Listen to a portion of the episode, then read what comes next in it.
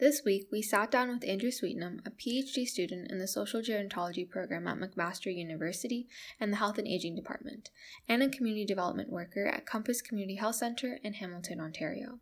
In both his research and career pursuits, he's shown a strong interest in food security and the social determinants of health. He tells us about his unique educational and career journey, which started in kinesiology and led to a passion for enhancing food security while bringing in his perspectives on health systems.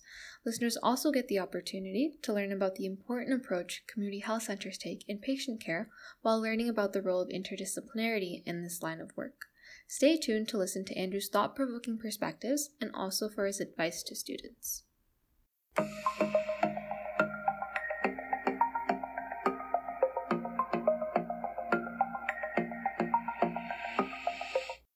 Hello, Andrew. Would you be able to introduce yourself to our listeners?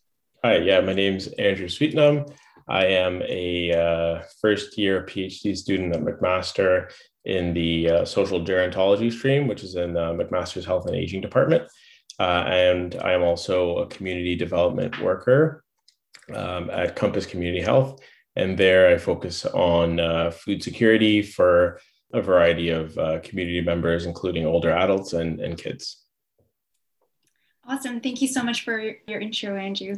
So, you mentioned that you work in a community health center. Could you elaborate a little bit on that and their approach to patient care? Yeah, for sure.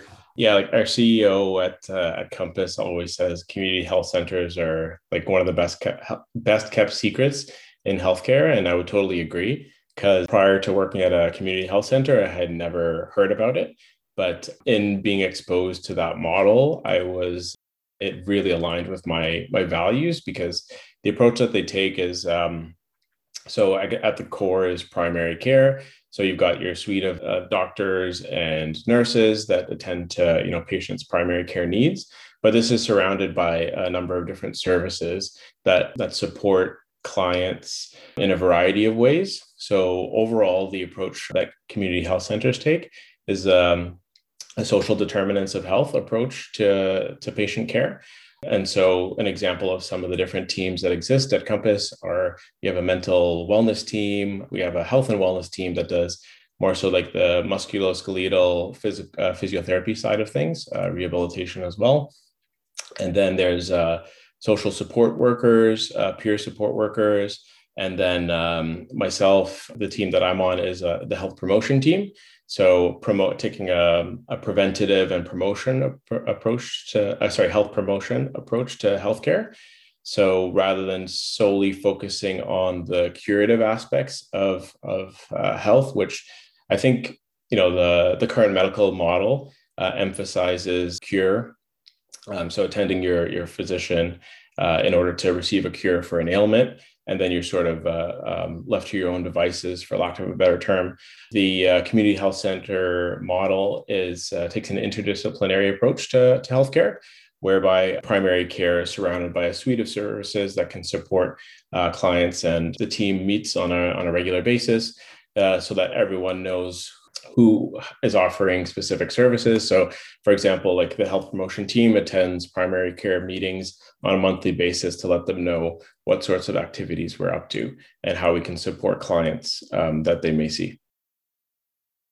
Thank you so much for providing that overview of what community health centers may look like.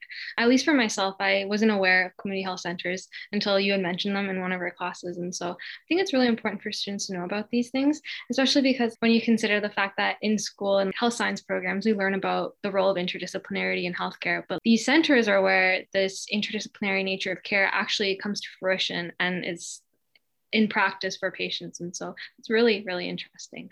And so you talked about health promotion and the, some of the research that you do is in food security and looking at food security as a social determinant of health. And so, would you be able to elaborate a little bit about the work that the Community Health Center does for promoting food security or understanding how food security um, works as a social determinant of health?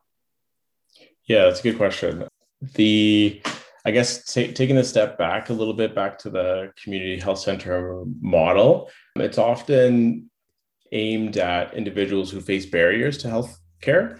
and you know the reasons that folks face barriers are there's a whole variety of reasons and those are are typically known as the social determinants of health so income education you know the environment that you live in the social uh, the social context as well. Those are all important factors that that play a play a key role in individual health outcomes. So the community health center model acknowledges those. And with that said a lot of those factors impact access to food. So there's this concept known as uh, food deserts. So where you're physically located, you might not have access to, uh, you know, wholesome, nutritious food. And then, you know, from an educational standpoint as well, if you're not aware of what foods are are good for you or where to find them or even how to prepare them then you know that places you at a little bit of a disadvantage beyond this access piece which um, and food security is often tied to income whereas which is definitely you know a key factor but i think we need to look be, be beyond income a lot of the times to to make sure folks have the the awareness and the skills to access those uh, foods uh, in addition and prepare them in addition to uh, you know the financial means. And so the definition of of food security i mean there's there's a number of different definitions but it's it's uh, the def- definition that i like and i think the canadian government also supports this it, which is um, access to wholesome nutritious foods that are culturally appropriate and socially culturally and socially appropriate so in my experience at least i found that there's a huge emphasis on the access piece and often we we glance over the the social and the cultural aspects uh, of food. I think that's often forgotten as an important uh, element in food security. And there's this concept, or I guess they call it the Roseto effect. I don't know if you've ever heard of it, but there's this town in Italy called Roseto, and there's this group of individuals who uh, who moved from Roseto, Italy, to I believe it was it's like rural Pennsylvania. And it was such a large grouping of them that eventually they renamed the town Roseto. And within the this the the state of Pennsylvania, they this group of people stood out as having remarkably good uh, heart health. So I believe cardiovascular disease is one of, one of the number one killers in the states. And Roseto stood apart because they they had great heart health. So some researchers looked into uh, the reasoning behind that. And you know, lots of folks will point point to, to diet, you know, the Italian Mediterranean diet, but bearing in mind that these people were in uh, Pennsylvania, they didn't have access to you know the uh, the olive oil that everybody you know knows has great uh, health benefits. What they found was that the the benefits were actually coming from interactions within the community. So uh, the social engagement between people, everybody knowing each other's name, being able to rely on your neighbor for something. If you needed some sugar, you can you know knock on your on somebody's door. And with that said, their diet was actually not that great in terms of what I'd say the let's say the uh, American Dietetic Association would call a good diet. They had a, food, a diet that was high in fat, lots of salty foods. They uh, they you know they cured meats to preserve them like they would do in Italy.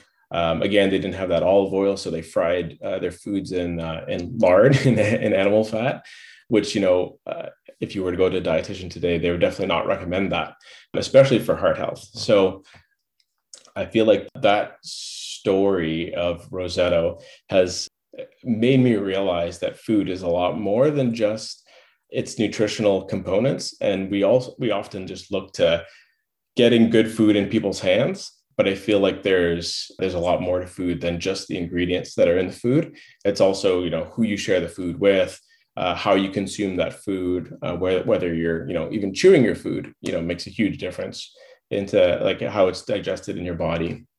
So so yeah, so I guess back to the social determinants of health. There they exist beyond you know the the access piece. There's the social component. There's you know whether you live in a food desert and like if if the closest thing to to you is like a, a, gas station and that's your main source of food of course those are those are issues that need to be addressed and with uh, with what we do at at compass we we try to enable individuals to to take control of their health through uh, largely through education and promotion at least on my end of things from the food security standpoint Uh, and we do that through offering nutritional classes or teaching individuals how to cook. Uh, we also have quite a bit of garden space out in front of the health center, as well as a greenhouse on site where we offer programming for kids and for older adults, teaching them about where food comes from. And so that touches on the, the educational component of, of social determinants of health. Lots of kids, uh, you know, I've worked with kids for quite a while now, even before the health center. And it's surprising to know that some kids don't know where a tomato comes from. Or if you were to ask them, the, the, the answer is often the grocery store.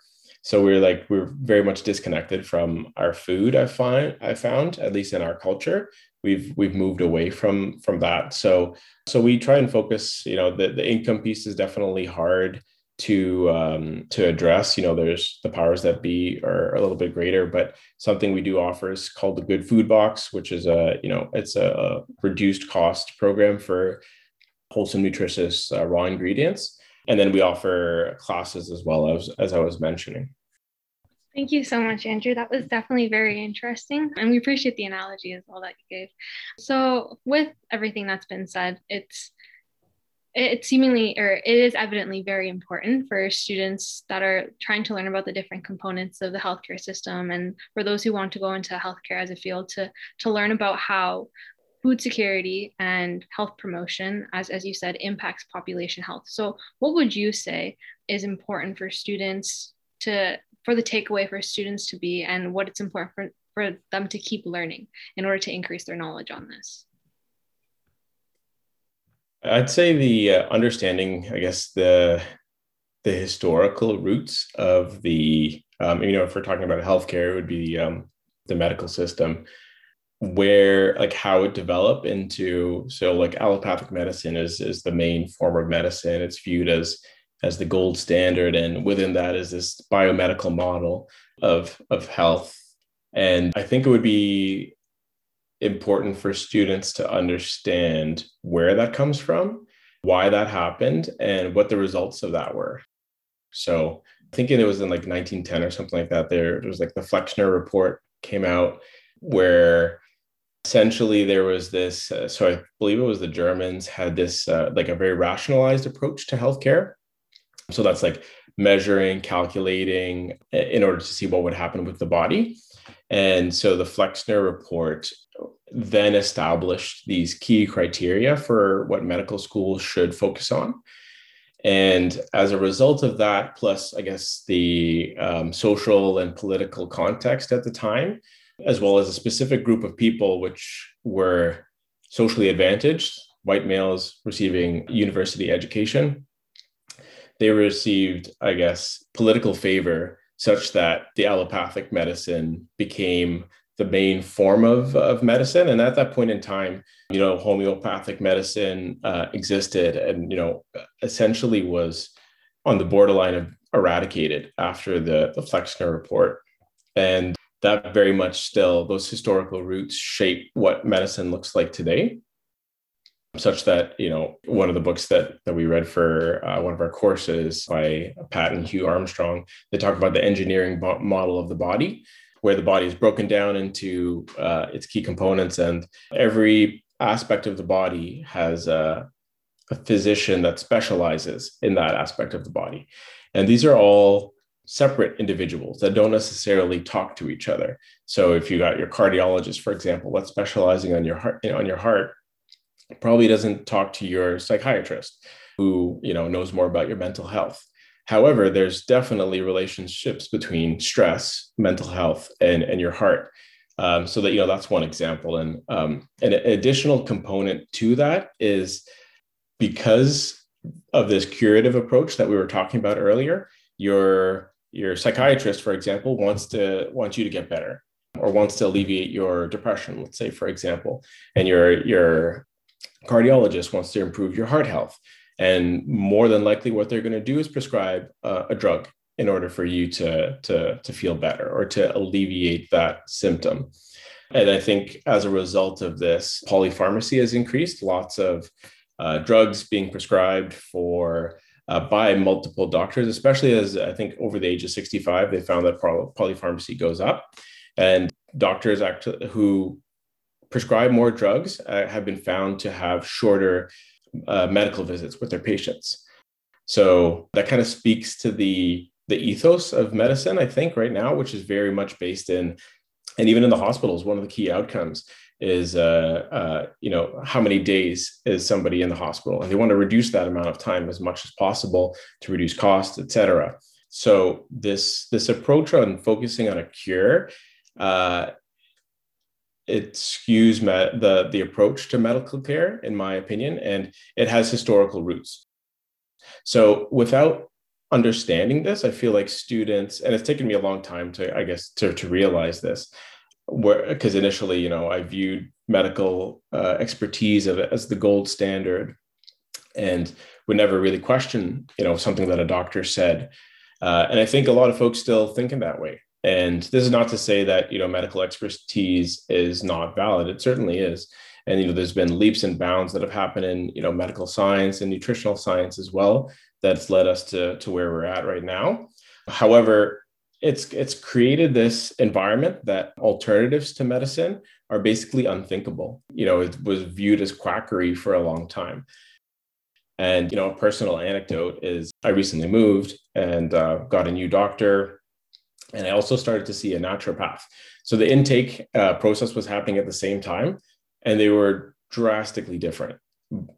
My intake with my doctor was maybe like I don't know a dozen questions that were all about you know my body, my medical history, my family's history, and then I think it, they took some of my blood. And my nat with my naturopath, it was an hour long conversation to the point that he asked me if I had a dog. Did I, you know, like to go for walks? Like he really tried to understand who I was as a person. And I feel like that's important as well in, in understanding the social determinants of health rather than focusing on specifically curing an issue. It's understanding the the root causes and viewing the the body like holistically.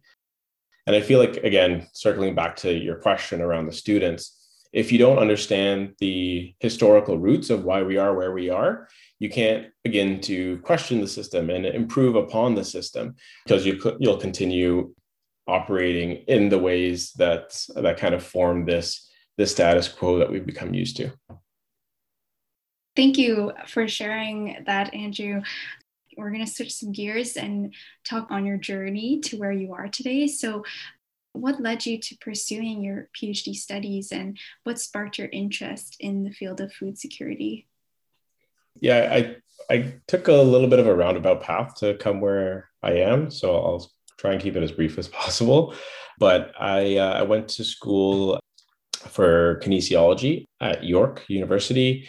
And then my aim around my second or third year was to go to, to medical school with my eyes on medical school. Uh, I decided a little bit late, so I chose to improve my marks by going to to do my master's, and I just chose any master's program I could kind of get into, and I lined it up uh, doing my master's in biomechanics, also at York University.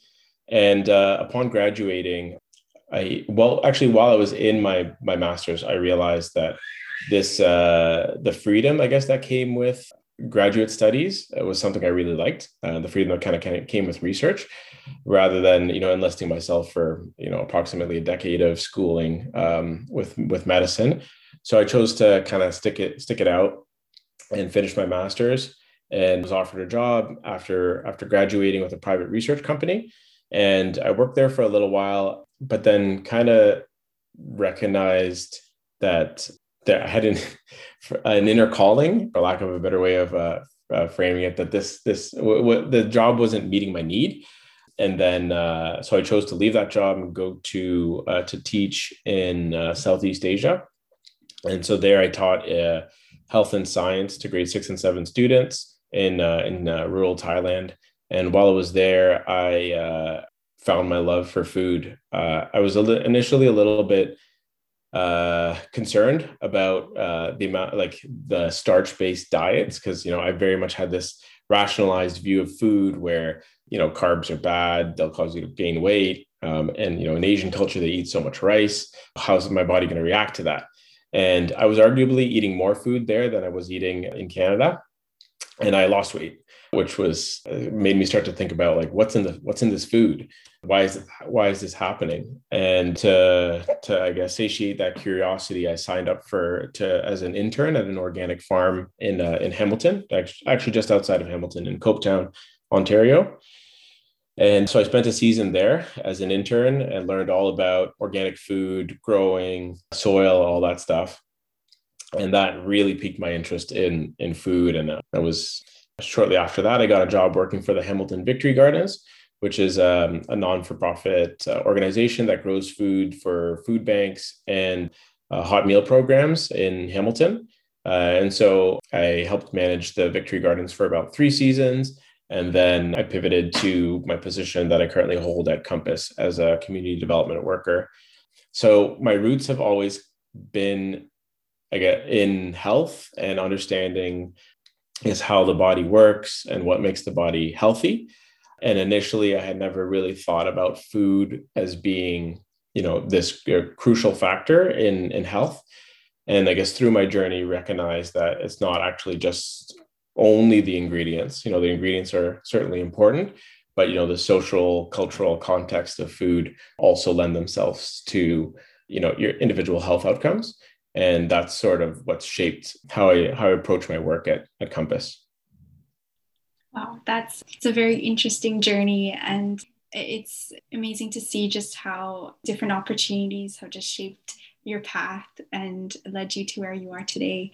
And so moving on to looking at your PhD research, we're curious to know uh, if you could speak a little bit about it and uh, what you're studying. Yeah, for sure. I guess being so early in the PhD, it's sort of still to be determined. But being in the social gerontology stream, and um, as I mentioned, you know, my passion around uh, passion around food, it will have to do something with food, health, and aging. But uh, a paper that I did for for one of my classes that I'm actually hoping to get published was around the provision of food in long term care facilities. How um, you know COVID has you know shined a spotlight on how I guess the the issues that exist in long term care in, in, Canada and you know Ontario as well. And so uh, the approach that I took in in the paper was doing a qualitative content analysis of the the re- regulations and legislations that exist around food provision in Ontario's Long Term Care Homes Act. And uh, what I found was so I broke it down into three categories meal access, meal quality, and meal experience. And that stems from a model from uh, Heather Keller, who's done a lot of research uh, on the provision of food in long-term care and how to improve food intake. Because uh, you know, an important, I guess, factor here is that oh, approximately 50% of individuals who live in long-term care homes are, are malnourished. And so that's, of course, a huge statistic. So Dr. Keller was looking into how how to increase food intake in uh, long-term care facilities and came up with these three categories. So meal quality meal time experience and uh, and then the access to, to food as well. And so what i found in uh, doing the qualitative content analysis of the long-term care act was that there was a very heavy reliance on access to food so ensuring that meals are provided at a specific time and that they meet a certain criteria in terms of uh, you know dietary like content. Uh, so they they use the uh, dietary reference intakes, and so they must meet these standards. And the way that I guess outcomes are measured in terms of uh, individuals residing in long term care is changes in body weight. That's the that's the main way that they they address you know issues that surround food and nutrition and so that that actually made up the bulk of the the nutritional section of the long-term care act. There was a little there was a small focus on meal quality but it was just essentially that like you know the temperature is correct. So that's more of a risk mitigation thing than it is like around in the enjoyment of food. And then the third category was the mealtime experience which essentially you know the the the warmest provision in there was that there's comfortable chairs. And that that's about it but it was very heavily skewed on the access side of things.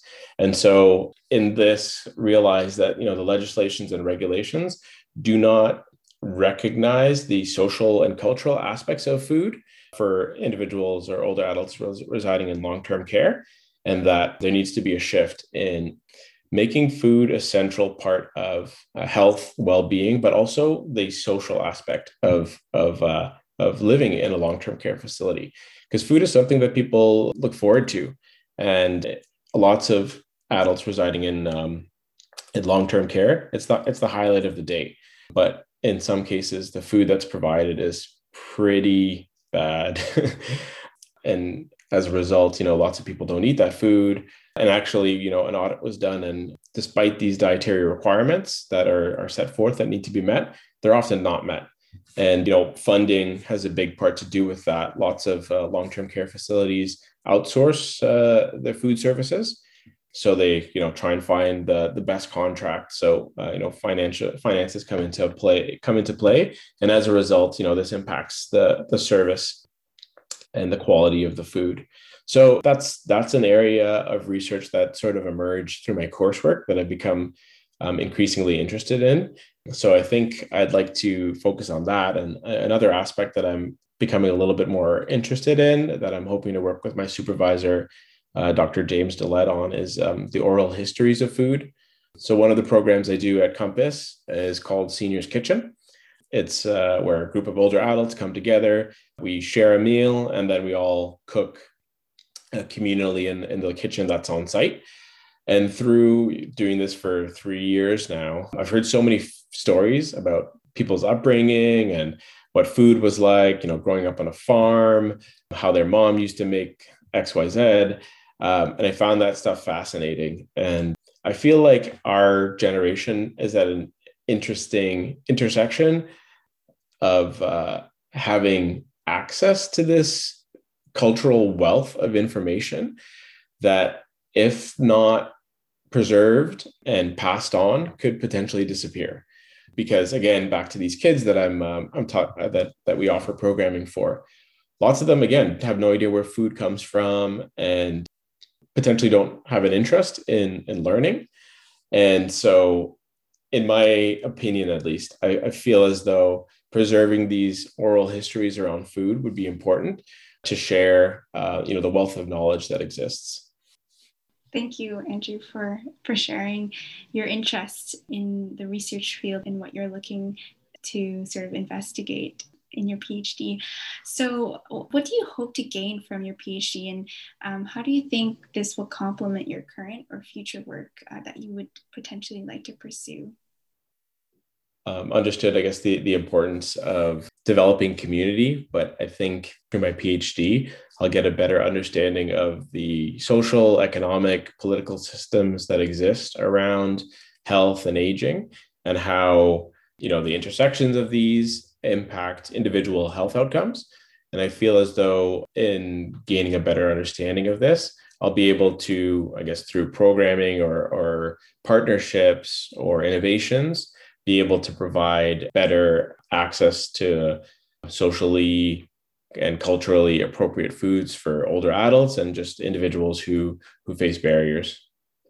Thanks for sharing that, Andrew. I think like that type of work is just so so important. And so it's encouraging to hear that there's individuals that are pursuing these paths to bettering our systems and health promotion, healthcare for all. We're going to take kind of a different approach or a different direction with our questions now because we want to get more of an understanding of your opinion on the importance of interdisciplinarity in patient care, given that you work in an interdisciplinary team at your community health center. And we also want to know how the roles of different professionals at the community health center complement each other. Yeah, that's a that's a great question. I, I feel as though, or like a little bit earlier in the interview, I kind of touched a little bit on the importance of uh, the interdisciplinary teams that exist in in the context of uh, community health uh, care uh, or centers. Sorry, and I guess maybe one of the a, a, nice way to to frame the importance of it is with a story. I like to tell stories. so I was at work one day and I received a phone call from somebody that was on the mental mental health team, and she asked me to come over to her office. And uh, when I went out, when I went over, there was this I guess individual who had come from I don't remember he was Spanish speaking. I believe he came from South America and been in Canada for a few years, and he was so I guess, distraught with the North American way of life, and it was so starkly different from his uh, his upbringing that it had caused you know a series of mental health issues um, that had been leading to physical health issues as well. And so one of the aspects of of his uh, I guess upbringing in South America that he missed the most was was gardening. So she called me. We had a quick conversation and said, "Hey, Andrew, can you do anything to to support our client?" And so um, I was able to find him a garden plot, and you know, within you know two to three weeks, he was gardening outside, and you know had a had a abundant garden that year. And so I feel as though typically, if you were to go to see, you know, a social worker, um, you know, they'll refer you to, you know, a community garden or something like that, if if that was a need that you expressed. But the interdisciplinary team is is amazing in my opinion because you can call somebody by name and say hey i know you offer this service are you able to support our client not my client our client and so that's that's a that's uh, a very different way of approaching health. And something i guess uh, additionally uh, with our physicians they're not billed by uh, by patient they're salaried. So they also take a very different approach to health such that they would you know take the time to engage with other me- members of other teams to find out how they best can support their clients or, or the patients that they see. And you know we, we have a learning week every week where all um, all staff block off their entire calendar for a full week and we get to know each other a little bit better. You know you're sitting at a, diff- at a table with a different group of people every day and doing activities together. So there's very much a focus on on teams and uh, like team building. And again circling back to that story if you're able to to call somebody you know by name have a meeting with them um, immediately essentially in order to support somebody it, often i think and again in my opinion helps uh, prevent individual individuals from uh, falling through the gaps.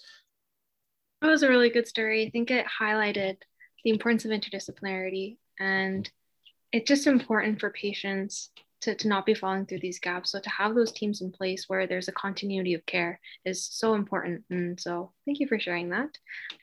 Now we'd like to ask what kind of resources or opportunities do you think students should pursue to prepare themselves if they are interested in learning more about the a social approach to health um, or working at a community health center, for example? Yeah, I think, I guess yeah, understanding, I guess, the social context of how yeah, healthcare and healthcare delivery is, is shaped is really important. So I guess thinking back to my first year of kinesiology, I had to take a class called sociology in sport, and uh, I, I hated that class. I I didn't understand why I had to take it until essentially almost a decade later. Uh, and maybe that's just how I think and operate. Um, you know, I came in to, to learn about the body, how it works, how to exercise, exercise more efficiently, how to be as healthy as possible. And so, why did I need to understand the sociology around sport? And so, uh, yeah, I would encourage a lot of individuals who are pursuing healthcare to uh, again engage with the, the historical roots of, of whatever profession that they're endeavoring to to take part in and uh, understand it from a social context as well. What social factors shape how your profession looks like uh, why how and why your profession looks the way uh, it does. If you had any advice for prospective healthcare students what would it be? So i feel as though it would be important to i guess from my own personal experience uh, the pursuit of your passions. So I, I, entered my undergraduate degree with my eyes on medical school, but uh, as as we've kind of covered throughout this uh, this interview, I definitely deviated from that path. And you know, while I was working as an intern on an organic farm, everybody in my family was like, "What is Andrew doing?" You know, you go from being a master student to wanting to be a farmer. It's quite quite the pivot. But I believe that if you pursue your passions life just has a way of lining up opportunities. And I could, you know, a decade ago, never would have imagined myself being where I am. Uh, however, as a result of that, I've uh, I feel as though I found the job, um, and you know, in the area of research that I'm doing right now with school, there's there's actually an opportunity for those two to now intersect both my academic and professional lives. So I could never have dreamed of this opportunity. And I believe that it would not have happened if I didn't stay true and listen to my passion, that inner calling to just up and leave, as crazy as that might sound sometimes. But feel that we have those, those, those feelings, those thoughts, and those, just those desires for a reason. And if you stay true to them and you honor them, sometimes you might not know what life uh, uh holds ahead of you. And, you know, I'm a planner, I love to plan. But, uh, you know, there was definitely solid three to five years of my life where I, did not know what was ahead of me in the journey. But again, as, as I was saying, I could never have planned for where I'm at right now. And uh, as a result of that, I'm, I'm extremely happy. Thank you so much. That advice is so important, especially for like students that are going to be listening to this, uh, just because it's hard to, to pivot from your path and sometimes to follow your passions. But like hearing from people that are experienced such as yourself is is inspiring for us and it's encouraging for us. So thank you so much for sharing all the information that you shared and educating us on community health centers and food security and the social determinants of health. This was a very enjoyable interview for us. Awesome. Thank you no thank you for having me. This was it was a lot of fun. I, I definitely enjoyed uh, you know the questions that you put together were excellent as well. They were like very thought-provoking. So I, I appreciate the, the effort that you guys put into. So thank you and that concludes our interview with Andrew. A big thank you to Andrew for providing insight into the important concept of food security and educating listeners about the patient centered approach of community health centers, along with the many other interesting perspectives he shared.